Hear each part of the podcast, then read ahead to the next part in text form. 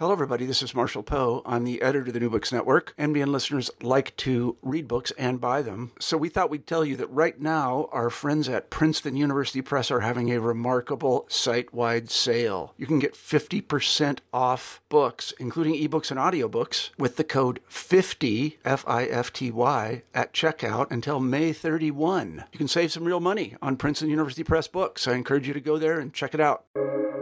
Welcome to the New Books Network.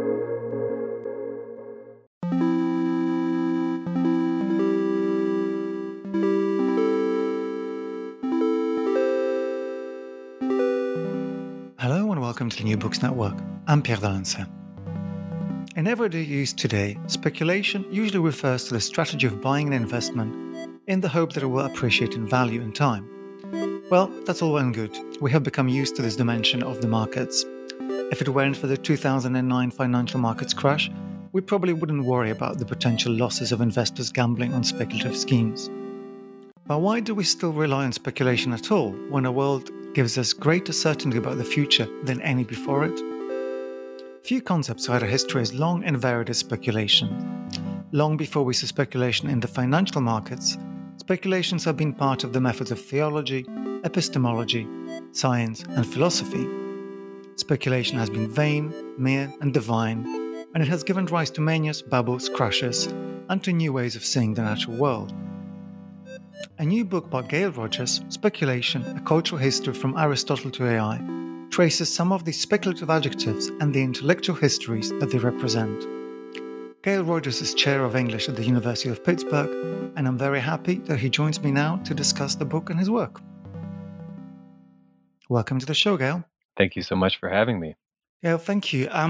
This has been an incredibly fun book to read. Partly because I was expecting at every single page to find tips for gambling and for card games. And sorry. The story itself is incredibly rich and surprising. But before we get into any of this, I want to hear a little bit about you and about how you got into this area of research and why speculation, why now, and why you? So the project started innocently enough, as many projects do, with a curiosity about how and why we plan our futures the way that we do and how we take risks on our futures, how and why some people are willing to take risks in the ways that that they are and that others shy away from that. Of course, I did all of that before this pandemic made us think even more pointedly and differently about risks and risk-taking than we do now. So as I started thinking about this term, I started researching it, and it just kept popping up everywhere. And as I mapped it out, I saw that it mattered a great deal to Geoffrey Chaucer, to Francis Bacon, to Jane Austen, to Adam Smith, to Wall Street traders, to the people who program computers now to trade in high frequencies.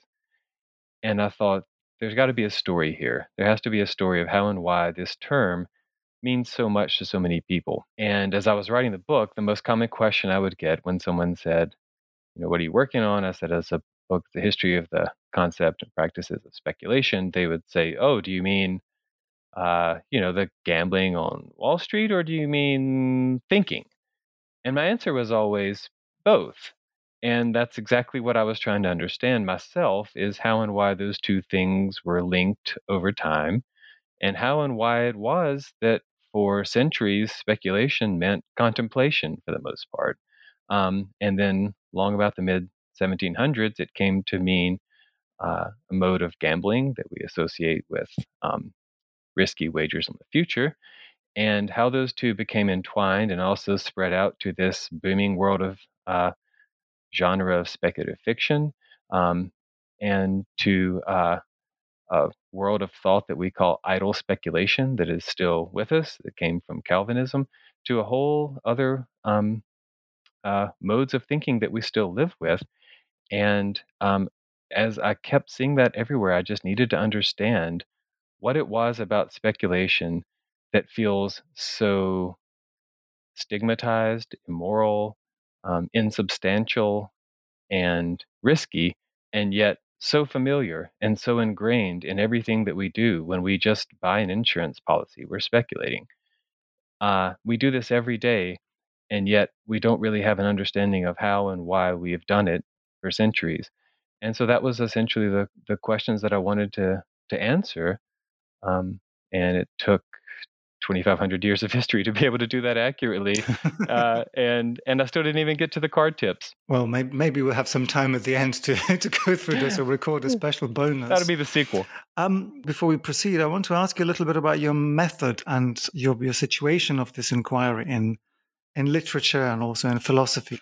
I also would like you to talk a little bit about your earlier work, if you can connect the two, because you're a scholar of translation, as far as I understand. So I think it would be interesting to understand how you approach this subject from that perspective. So my two abiding methodological interests have been, you're right, the history of translation and translation practices, but also the history of concepts and intellectual history. And I think those two are deeply entwined, because I think probably what ties them together is the history of meaning and how meaning changes within and across languages.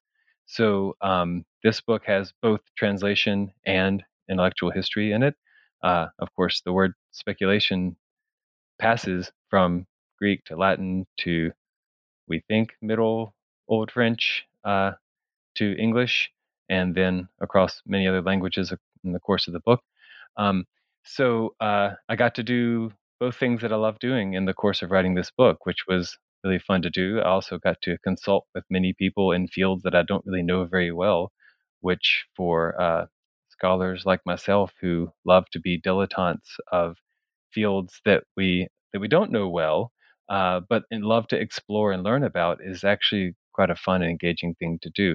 So the book is in part a history of exactly what you said, how meaning changes, but to me, it's also about why meaning changes. Why do we keep looking at this word speculation and deciding it doesn't quite mean what we want it to mean, so we need to make it mean something different? And we do this with words all the time. And that's part of how societies as a whole decide that, come to a consensus that language is not functioning the way that we want it to function. And so we put ideas behind words and make them signify differently. And I think that's a profound part of cultural history, which is the field that I think I'm most closely identified with. Well, kudos for choosing a word that starts with nearly as much ambiguity as the way you portray speculation does. I mean, I think we can't avoid going through some of the timeline here to arrive at some of the questions and to arrive some of the uncertainties that you maintain pervade until today. But we're starting with the mirror and the watchtower. I mean, that's a point at which this concept could have gone really in any direction, or at least in one of two quite divergent directions. So I think it would be great to give us a bit of a primer, if you don't mind. Sure. So essentially, there are two similar but etymologically related but distinct terms operating in Greek and Latin. One is speculatio, is the Latin concept that's associated with it, and the other is speculum. Speculatio is associated with a watchtower. It comes from specula. Watchtower means to look out, look toward the future, so a promontory. So you can think of the conceptual associations here with projection, futurity. Speculum, mirror, looking at oneself, introspection, looking at the here and now, looking inward. Those become two very different, very vital concepts in Christian theology, in classical philosophy. Boethius becomes a major figure in championing speculatio as a translation of Aristotle's theoria, the highest form of human thought, while a whole host of Christian philosophers champion the mirroring concept of speculum as actually a way of seeing God's work in the material world. So these two are operating in intellectual history, in theological history, ecclesiastical history for centuries. They're distinct, but they also speak to one another a great deal. They overlap in the Middle Ages. They're never fully entwined, certainly, but they certainly inform one another. So by the time they come into English as this word that Geoffrey Chaucer first introduces as speculation, I'm not a scholar of medieval English, so I can't claim to pronounce it perfectly. In the late 1300s, he clearly seems to signal Boethius's version of projection, forward-looking, theoria, looking to the divine. He brings it into English through a translation of Boethius's Consolation of Philosophy, but he definitely has a hint of speculum, the looking inward, the idea of introspection in it as well, too. So it's a fascinating way in which language has transformed over centuries and taken in bits and pieces of writing and study and histories of thought from disparate places in order to sort of accrue and accumulate meaning from various places. And then once it gets let loose into English, it has this sort of potentiality that can go places and attach new things to it. I'm kind of interested to ask you about a couple of examples of these intertwinings. And one of the things you do throughout the book, which I think is really rich and makes it such a rewarding read, is that with every proposal you make, there's usually a text which somehow manages to both prove your point and the opposite of it at the same time. In Chaucer, for example, you have kind of this opening up of all these meanings. And Chaucer, as you say, has brought so much language into English. He could be credited with so many, introducing so many different words. But I wonder if we could maybe somehow make a jump from this kind of very distinct categories of thought from Aristotle, from Poesis and Praxis and Theoria, to the kind of blaring. And maybe you could speculate. Sorry, I promised myself I wasn't going to make puns. I wasn't going to use this word, but it's already happened. If you could maybe somehow place already the practice of translation into some of these slippages that are happening. Sure. So every language creator, especially antiquity, all through the Middle Ages, is a translator of some sort. It's almost necessary. So Chaucer is operating as you said, as a language creator, but also as a translator in that capacity. And right, I mean, it does require some speculative enterprise. We don't know exactly what he was doing. We don't know who exactly he was speaking to, who his distinct reading audience was, what their literacy capacities were, etc. So it does require a little bit of piecing together what he was up to when he was creating these new words. But I think the key part there is to understand that when any word like this was introduced, it was understood as bringing with it a whole history of theological and intellectual history behind it. This was not an innocent word to bring into English. Now, Chaucer also brought into English the word trench right around the same time. It did not exactly bring with it a whole history of, now look, maybe I'm missing a whole, something great here, but I don't think this was something that Aristotle spent a great deal of time meditating upon, right? So I'll probably give you that one. I'm sure soon enough we'll be reading a book. Right, I await correction, but right. So not, but the point is not every word has this sort of history behind it. Whereas Boethius had spent a great deal of time and labor specifically translating Aristotle's Theoria into Speculatio, which Chaucer translates into Speculation. Right. So there we are. We've got a very very clear line. Now you noted something really important that happens throughout the book, which is every time there's an example, there's also some minor variations and sometimes counterexamples. That's the way language operates. It's not like the minute we decide that we want to shift the meaning of a word, that all of a sudden everyone decides the meaning of that word is changed. We see that in the present with the way that a word like queer has changed over time, but is also not changed over time by generation, and you can survey generations about, what's the connotation of this word, what's the affect of this word, and you get varied answers, right? So it's linguistic change and semantic change and connotative change is never just a sort of instant pivot. It takes time. Even when it happens as quickly as it does in the present, imagine how slowly it happened before you had, social media to help accelerate the process, right? So, right, these are slow-moving things. But part of what makes that flourish is that, when Chaucer releases this word, we start to see dictionaries try to say, well, what does this mean? What are its equivalents in other languages? Where else can I use it? Where else can I see it? We start to see poets use it. We start to see sonneteers use it. We start to see all sorts of writers use it and say, what can I do with this word? It's sort of a piece of clay that I can shape into something different. The rules are unbound because we don't, there's not yet any kind of policing around the word. There's no Oxford English Dictionary, right? There's no academy that's guarding the boundaries of this word.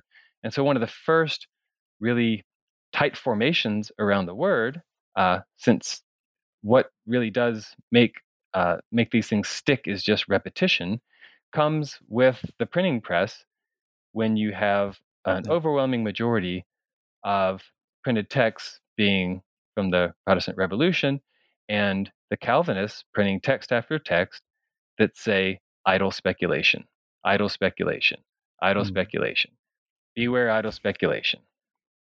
Well, then you get an adjective that modifies this word and starts to give it shape and meaning, just in the same way that we see, politicians now just put a modifier in front of a word so that it suddenly the noun itself gets so identified with whatever precedes it that you've, characterized your opponent or whatever it is, right? So idle speculation becomes a phrase that means useless thought. So what used to be for Boethius and for Chaucer, contemplation of a higher divine mind, a higher form, a connection with what is out there and beyond from the watchtower, now becomes wasted, empty, vacuous thought not put into action, not put into deed in the world. And that becomes immensely dangerous, as you can imagine, in the Protestant worldview. And that's kind of what sets into motion the plot of the rest of the book. And that's incredibly interesting, though I kind of reading between the lines, I almost saw a precursor to that one adjective. It's not just idle speculation that Calvin comes up with and condemns, but you talked about this kind of detachment of the idea of speculation and its opposition to practice after Chaucer. So we're talking about 15th century, things kind of become very flexible. And I almost noticed sort of a transition through a moralizing dimension. Yes.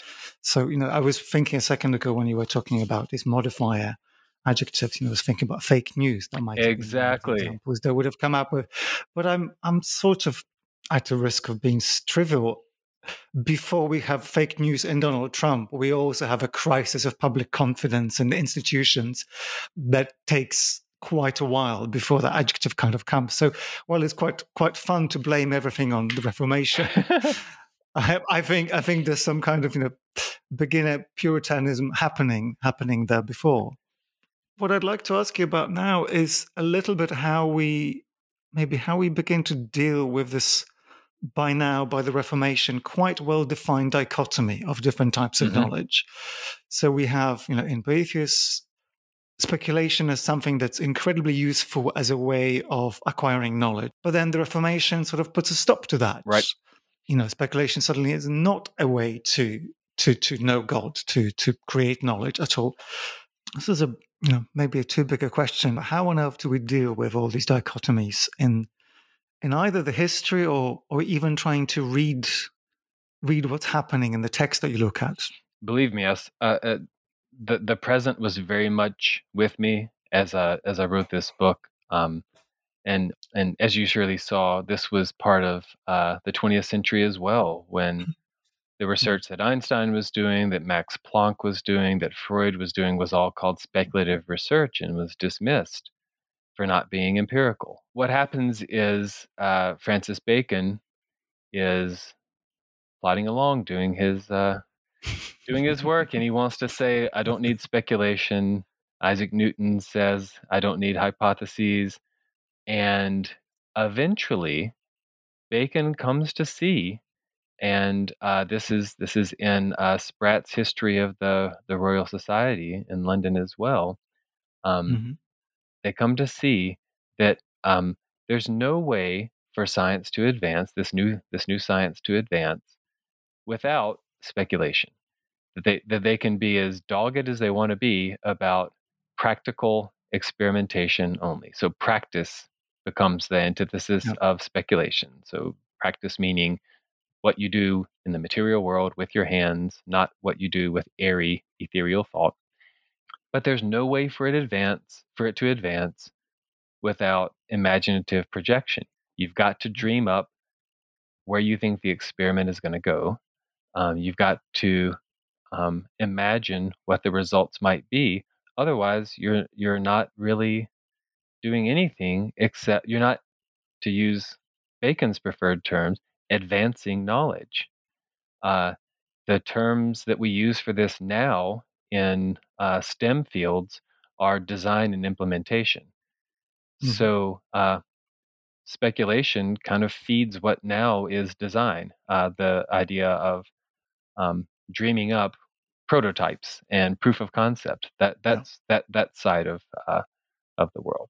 So as much as early science tries to follow at first this Protestant denigration of speculation, and it gets lampooned famously in Gulliver's Travels, where you have the projectors of the Academy at Lagado, and they look completely silly for just being these, what the way that academics are lampooned today for sitting up in an ivory tower and thinking up jargon-filled articles and books about, 15-syllable terms that mean nothing to nobody, right?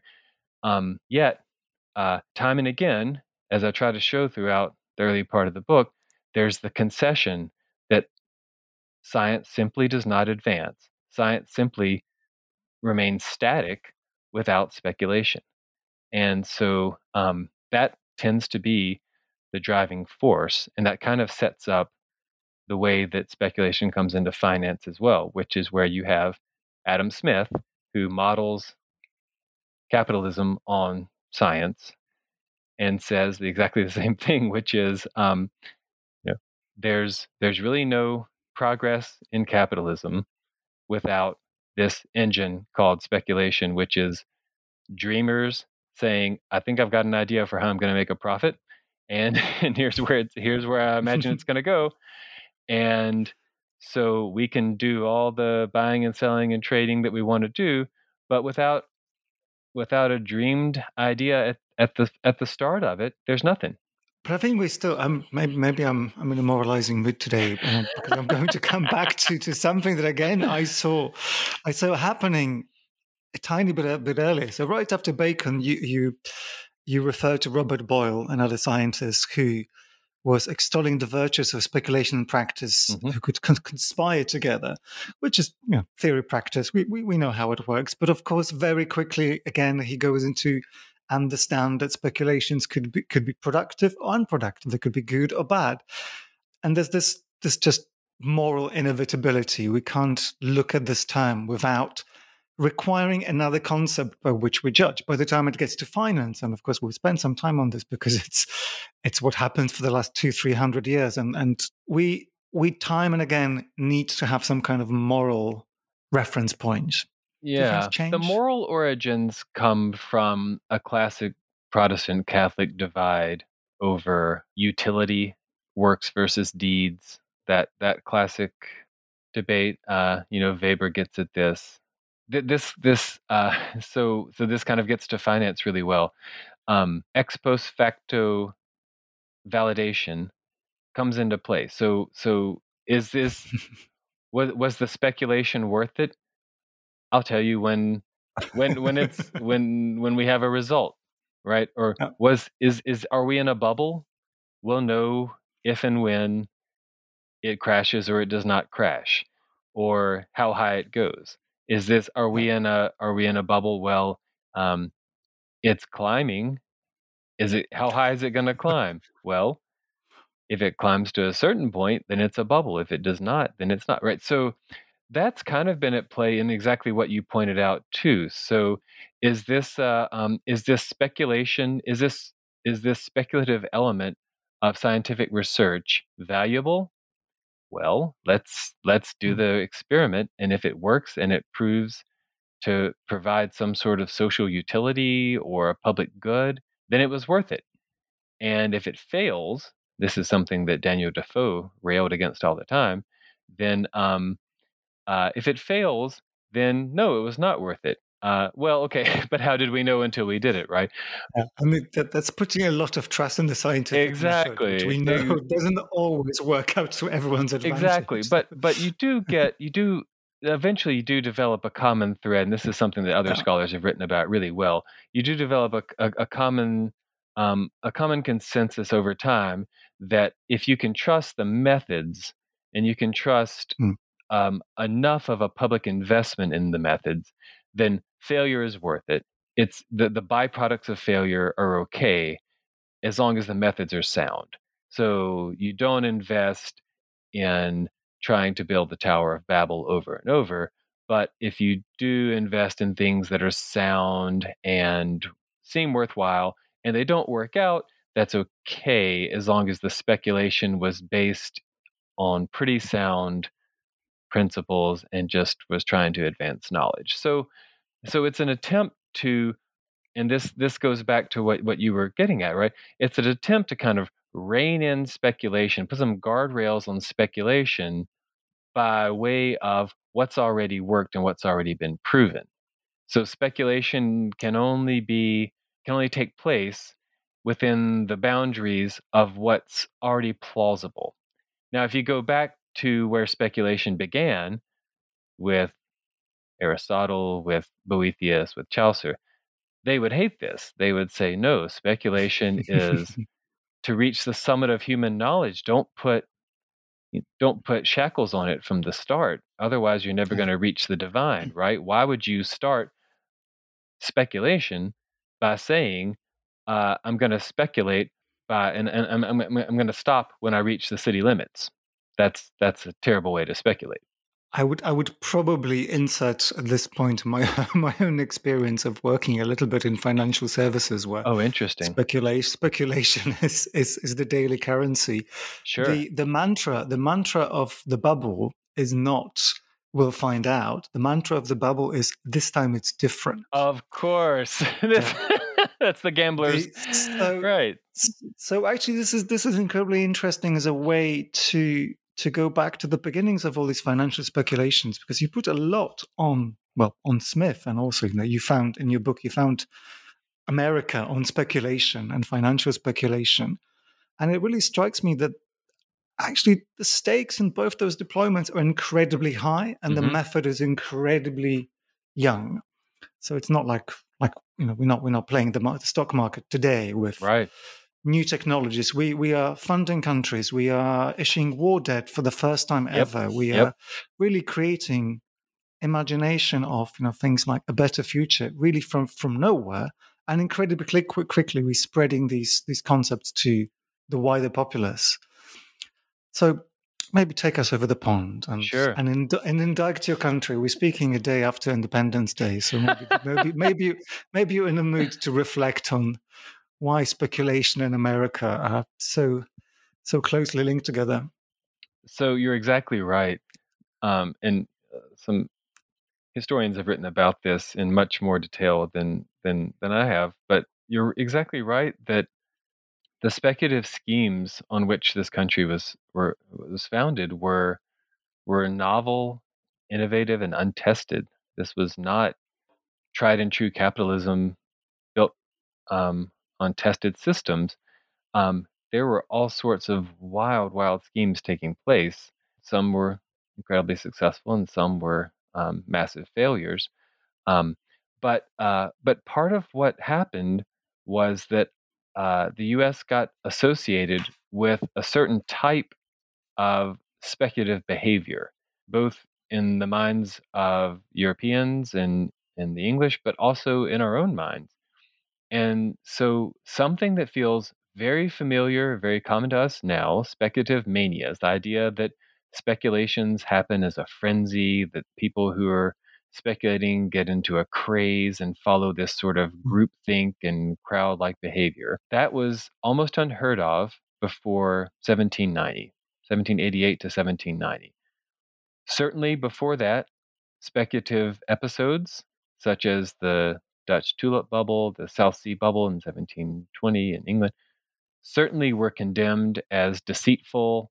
The people who participated in them were seen as lemmings jumping off the cliff, but they were not seen as irrational, crazed maniacs. They were seen as individuals who made bad decisions, made silly, deceitful, stupid decisions. But it was only through one of our founding figures, Benjamin Rush, who was Surgeon General of the Continental Army and wrote extensively about mental conditions, wrote an article that got reproduced all over newspapers and journals of the time, in which he classified speculation as a mania. And this is one of the early moments in medical history or a really kind of fulcrum moment in thinking about what manias were. And it gets picked up, and very, very persuasively, people begin to label speculative episodes as manias. And so we have the first one in, I believe it's the summer of 1791. I might be off by a year or two, in Philadelphia, with Scrippomania, as it was called, with scrip, which was subscriptions, basically certificates to pay soldiers who had served in the Continental Army and were owed money, and they would just sell those certificates rather than waiting to get paid. And there became a market in those certificates, and that became an inflationary market, and the value in those skyrocketed. And so rather than just seeing that as yet another bubble or yet another silly financial episode, it became called Scrippomania. It was called a madness. It was called a frenzy. And ever since then, every episode like that has been called a mania, a railway mania, canal mania, egg mania. We've had a butter mania. And now in the moment, in the present, we have NFT mania, GameStop mania, meme stock mania, all this, right? So thankfully, the NFT mania is all over now. Oh, we've dealt with that. You were late a little bit. I think I might have missed my chance on that one. So America gets associated not only with new modes of speculation and the founding of a country, but also with maniacal speculation.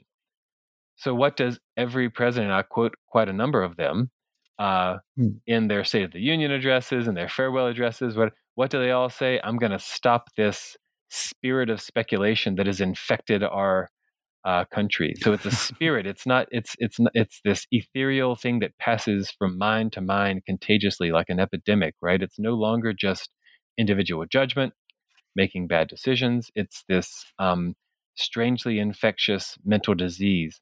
And every one of them suddenly says they're all going to stop it. And when they leave office, they all claim that they stopped it. And yet the next president says, oh, it's back. I've got to stop it. And so so it becomes a really signal American thing that has to be dealt with. And we see it again and again. And we see it in the present as a way that we characterize speculations. And one of my real sort of disagreements with that is that I simply don't think it's accurate. I don't think it's accurate at all. I think the GameStop mania, for example, as it's been called, and I could pull up 15 different headlines that have called it a craze and a mania, I think was actually quite highly coordinated, quite actively and soundly executed plan. I don't see at all what was maniacal about that. I think it was, from all the looks of it, I mean, was it risky? Certainly. But I don't see how anyone, maybe some people, but I don't It does not look to me like irrational, crazed, maniacal behavior. It looks like some people made a plan and followed it. And I think that's the way that actually a lot of these things happen. And so I think it's a moment for us to sort of pause and look back and think about why it is that we habitually call speculations crazes and manias and frenzies, when maybe that's actually not what's happening. And maybe we're just being a little lazy in doing that. Oh, that's super interesting. Along the trajectory of the book, there's clearly enough evidence of not all these manias going completely wrong. It's not, you don't present us with a catalogue of one disaster after another.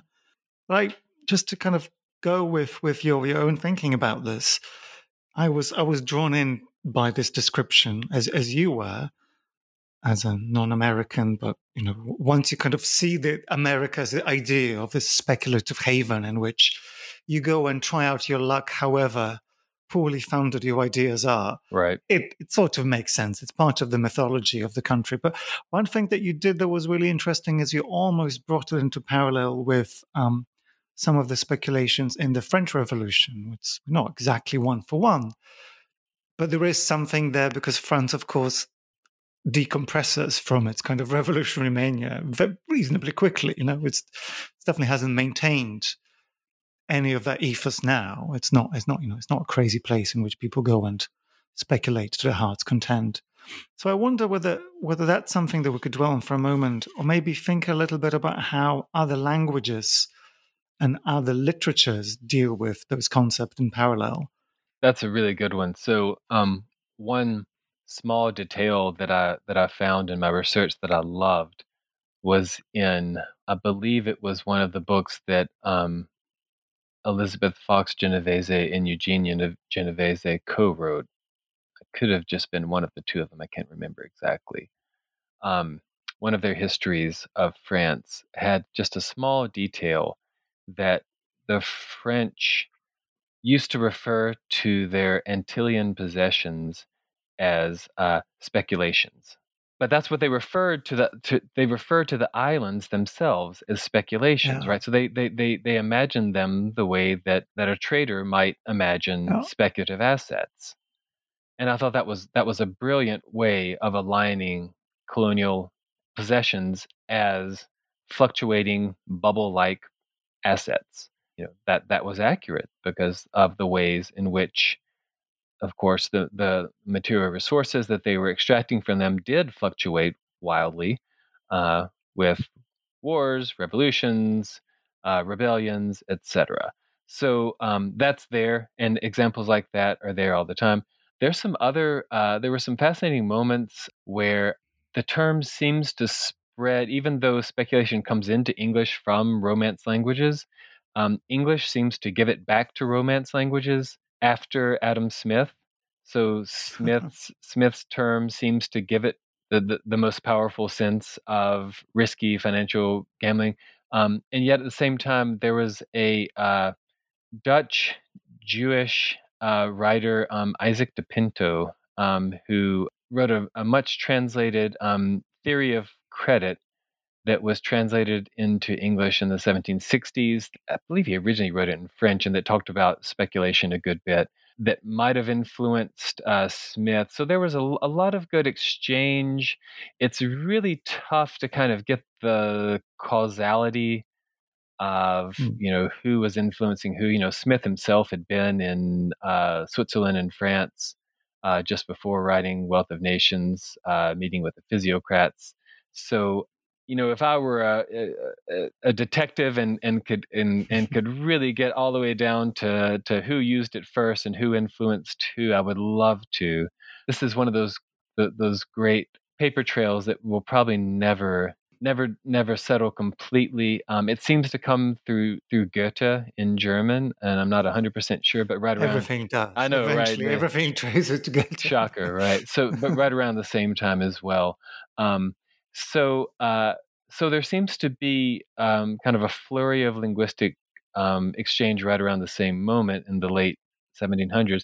The really interesting plot line that's beneath all of that is that the sense of speculation that Smith imports into English, that he really wants to accentuate, comes from gambling and smuggling. So he doesn't want simply to have speculation mean high risk finance or riskier than normal propositions that one might take within capitalism. He really wants it to be a tainted term in his political economy, both because of the risk that he just saw the Ayr Bank take in his own Scottish context, but also because of what he'd been reading in financial reporting and journalism from 1750s onward. And so he was picking the term up from where it had been used for tea smugglers and others who were trying to, dodge taxes, basically. And so they had been called speculators, and that had been called speculation in rum trading and things like that. So they were gamblers, and they were associated with the itch of gambling or the addiction of gambling. So that that's part of what Adam Smith is trying to bring into the English language, in much the same way that Geoffrey Chaucer was trying to bring in some of the additional senses of speculum that had been developed across the Middle Ages in high theology. So that's to me, that's kind of one of the beautiful ways that linguistic change can operate, is that when someone has a platform to disseminate a broad connotative sense of a word, and Wealth of Nations, of course, is this international bestseller and massively influential. They can do a lot with that term, and he uses the term many, many times in Wealth of Nations. They can do a lot with that term and work it over and shape it into multiple forms in ways that someone who used it more routinely perhaps wouldn't have the means or capacities to do. Yeah, and yet again, we have this kind of moralizing principle emerging, while Smith is definitely trying to, have his wicked way with speculation, and he sees it as incredibly useful for his ideas of the economy. He still wants to wag a finger at the wrong type of speculation. This is one of the headlines for me of writing this book, is that nobody ever uses the term speculation neutrally. This is part of what amazes me about this book is it's almost like the term justice, right? No one can say justice neutrally, right? Everyone who says it has some idea behind what they mean by it. And yet speculation, which seems far less loaded than justice, it's actually exactly the same. No one means nothing by it. So is there a relationship with understandings of risk? I mean, you mentioned risk straight to the top of the conversation as one of the things that interested you in looking at this intellectual history. And I come back to this word because we have science now about the public understanding of risk. We have actuarial science. Right. We don't necessarily talk about speculation when it comes to insurance, even though it's clear from early work and the things that you cite that those concepts are really close together. But we have preset attitudes towards risk. And I think that, to a certain extent, really has trained us to be able to accept certain types of risk without necessarily questioning those kind of frictions that maybe the word speculation, while it potentially means something very similar, has never really shed. I was interested in looking at the explosion of the financial market speculation in the US with the advent of the ticker tape, and particularly, again, thinking about risk, thinking about ways in which financial instruments themselves are created, particularly to introduce risk, to introduce speculation. So I'm not just talking about, gambling on a stock market. I'm talking about early forms of derivatives and financial arrangements that actually make the world more complicated with the idea of extracting gain? That's a great question. So one of the most common introductions to risk that people have is when they get a job and they get a retirement account. And you go and you sit down with the retirement advisor and you choose your retirement portfolio based on your risk tolerance. And they've got that little wheel or that little semicircle that says, what's your risk tolerance? Aggressive, moderate, or conservative, right? And you're exactly right. People are okay with using the term risk there. Now, what if that instead of saying, risk tolerance, what if it said speculator? What kind of speculator are you? People would think very differently about that because no one wants to be a speculator because, as you have stressed here, it's a moral judgment, right? It's not a neutral term. It's you would feel like you're being judged. Your character is being judged there rather than just, are you, how do you want to invest? It's up to you, right? So, but the fact is that speculation and risk as concepts have been deeply entwined, especially in the last 160, 180 years in all sorts of ways, in stock markets, in thinking about technology, machine technologies, nuclear technologies, in thinking about futurism, future technologies, in artificial intelligence technologies. The two have become speculation. The risk has become its twin concept more than any other concept. That was not present 2,000 years ago, 1,000 years ago, et cetera. So that's been the major turning point for it, that its deep imbrication with capitalism has changed. And so John Levy's book, Freaks of Fortune, is probably the best history of this, the history of risk in modern capitalism. And he's got some great examples of exactly what you say, how the explosion of trading in the Chicago Board of Trade in the 1860s, 1870s with futures contract, there's some incredible statistic where something, trillions of contracts, trillions of bushels of wheat are traded, and yet only a few billion are ever actually delivered, right? So it's all about the future being bought, sold, packaged, and profited upon by derivatives products for which the material object, which, to kind of add another layer of irony to this, is a life-sustaining grain, is a secondary or tertiary consideration. That has fundamentally changed things, especially when the derivatives are so complex that the modern person is not even sure what it is that's being traded. I mean, you have derivatives that are just completely unintelligible to the layman, so that you're not, and they're being traded by algorithms, so that, if you were to sit someone down and say, here are some major trades that are shaping the stock market, which your retirement portfolio depends on, they're, quite discomforted by that. That, of course, is a major instance of what speculation is and what it means now. And for good reason, that gives a lot of people anxiety.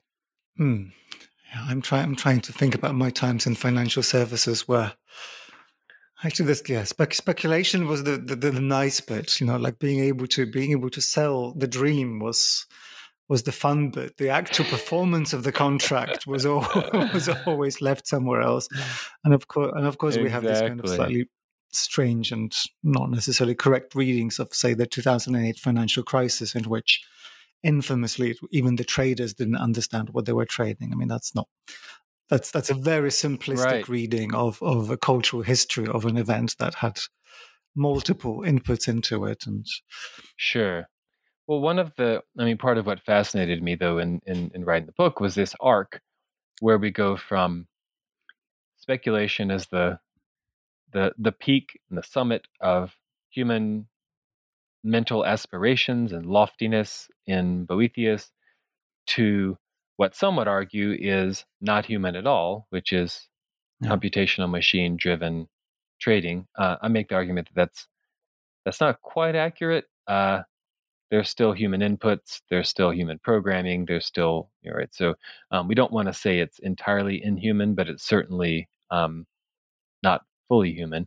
So there's a really interesting arc there that we need to trace over history, and we need to think about what it means for us, to think about the ways in which speculation, at least in quantity, is largely taking place without our minds. Yet at the same time, there's also 7 billion of us who are all speculating in this other way, which is thinking, dreaming, contemplating, purchasing insurance policies that protect us against future unknowns, taking risks, hedging, doing all sorts of other speculating. So how that quantity measures up in unquantifiable ways against what's happening in flash trading is something that I don't know how to. I mean, this is the sort of speculative ending of my book, which is I just don't know what to do with that. And where this might appeal to you is given your own history is where this book really started. Where I got this from was in Tom McCarthy's Remainder, where the unnamed narrator wins this lump sum. He goes and invests it, and he wants to understand how speculation works. And he goes to a financial advisor, and he says, "I want to put all my money in the stock market." And he says, "Well, what makes the stock market stay up?" And the advisor says, "Well, all these people think that assets have value." And he says, "Well, what if they stop thinking it?" "Oh, well, then they go down." And he says, "Well, they go down when I lose all my money." And he says, "Well, yeah, but we don't think that'll happen." So that's basically it. It's collective imagination projects things upwards and sustains them. But what is that? It's this ethereal, airy force that Calvin condemned is actually what's suspending the Dow Jones Industrial Average up there at 34,000 or whatever it is that's exactly it. So it is working. It's not at all idle, but that's, there it is. Right. And so that was sort of the fundamental irony that I thought, I needed to start digging into. If I was going to write this book, I probably would have also started with a Tom McCarthy novel, but a different one. And you have a blurb at the back of your book from Tom, and he's there cited as the author of Saturn Island.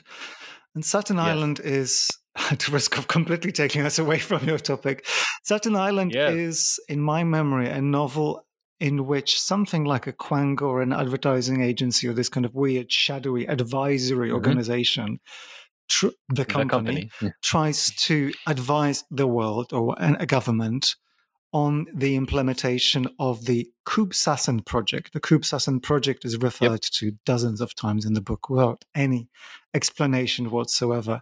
It's clear that you know Tim McCarthy, but I happen to know the Koop Sassen, so I know what the project is. Oh. And I can attest.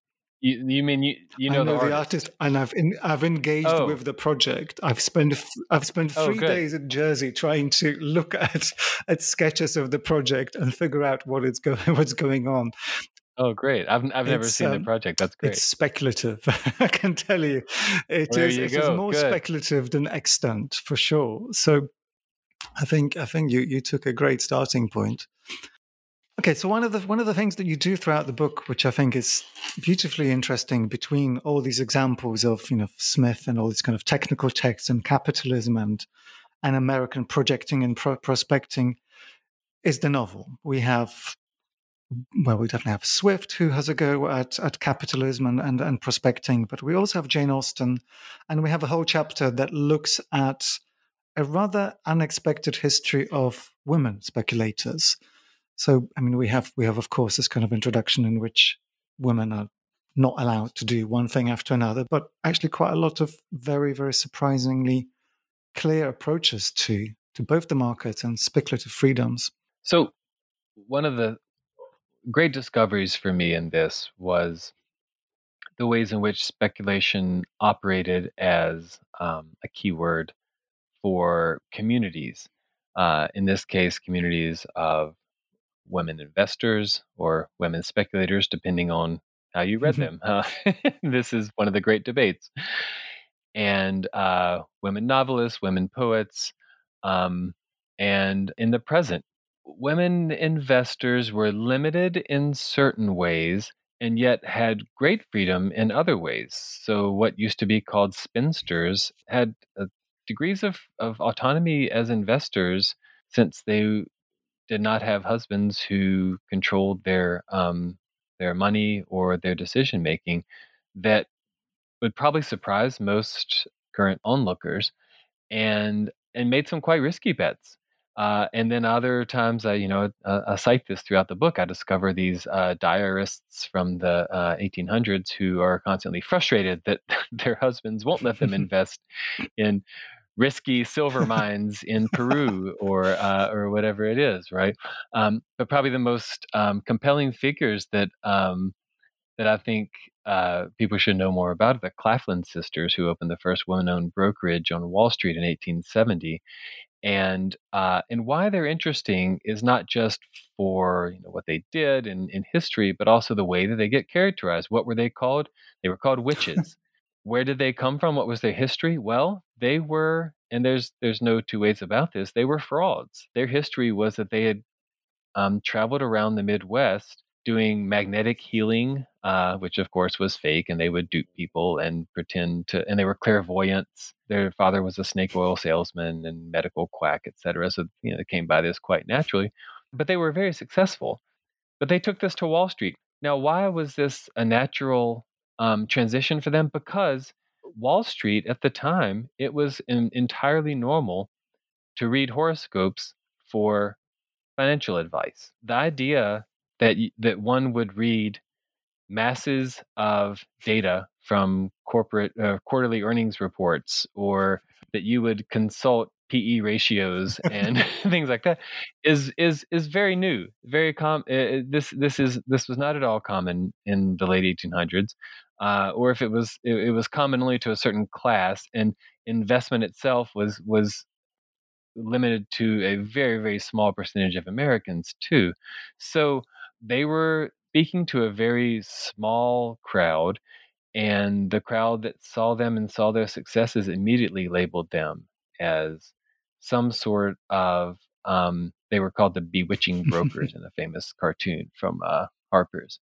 But all the while, you have these novelists, such as Jane Austen has this really amazing scene in Mansfield Park where characters are trying to sort out both marriage plots and speculative financing of rehabilitating a house and their futures around a card game, which developed in the early 1800s called Speculation. It was a version of whist, which was kind of a leisure class card game, and it was a high risk card game where you had to sort of guess what your opponent was holding, and you had to make really dramatic plays. I'm kind of determined to get some people together and learn how to play this game and reinitiate it. So they play Speculation. It was this game that Austen loved herself. And then you see episodes such as George Eliot. You have characters who constantly associate gambling and marriage plots, right? Or the idea that we see this in Kate Chopin as well, where the idea that marriage is a speculation of some type, or the formulation of the marriage plot in a novel is a gamble of some type. The language gets bound up together. They work in the language of manias. They work in the language of fevers, of crazes. They have their characters have fevers and go crazy, etc. All of this gets bound together in a way that, I kind of trace this out in the book, that you see that this is something that's being passed along as a tradition within women novelists, especially across the 1800s. And to my mind, what this leads up to is the ways in which speculation is also operating now, as we see in communities that are trying to say, let's reclaim the term speculation. Mm-hmm. So speculation, when we think of it, we think of the domination of finance capitalism. Why? Why can't speculation mean dreaming up other worlds than the one that, dominant multinational global capitalism has created? And so the critic Fred Moten has talked about speculative practice. Saidiya Hartman has just written a very, very fascinating book that she calls a speculative history. Amy Bong has written a book about migrants and speculative histories that they are creating and writing. So why not start from the edges, minoritized communities, communities of color, oppressed communities, and understand speculation as beginning there rather than speculation as beginning from the centers of power and the centers of flows of capital and of finance. And if we start there and try to flip or invert what speculation is or what speculation can do and try to reclaim the imaginative power and the imaginative force of it, we actually kind of get back to where we started with Boethius and Aristotle, and not to the machine-driven algorithmic speculation that continues the further reach of multinational capitalism, which is what they're trying to kind of resist as a homogenizing force. Yeah, and one of the nice vignettes in the book is this idea that by the early 20th century, speculation becomes a tool of feminist strategies of emancipation. So there is precedent for this kind of thinking. Thank you so much. Thank you so much, Gayle. This is the book has been a lot of fun. Thank you. I've been very well entertained, despite the lack of card trick tips in our conversation. I want to ask you before I let you go about your future research plans. Where is this going? You've got your West performances and that research project, but presumably you're also going to be treating us to a new book. Well, a new book will take some time. I still have more that I want to say about risk and risk assessment, actually. So I finished this book, the very, very end of it amid the pandemic.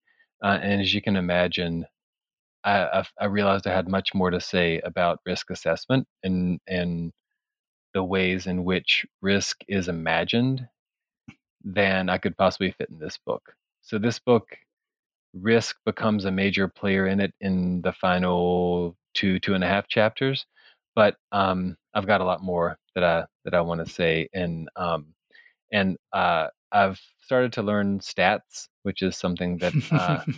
I think all of us have started to learn in some way, whether we like it or not. And so that's kind of where I'm headed next right now. I don't know how large this is. I'm writing some shorter things on it right now.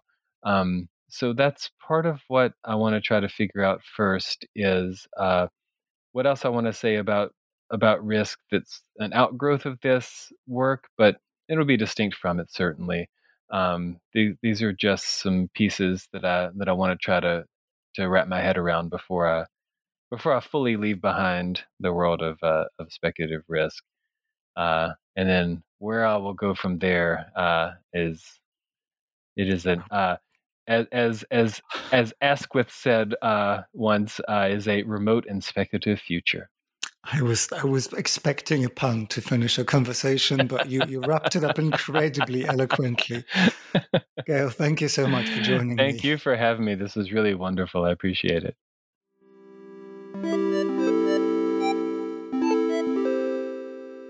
Speculation, a cultural history from Aristotle to AI by Gayle Rogers is published by Columbia University Press.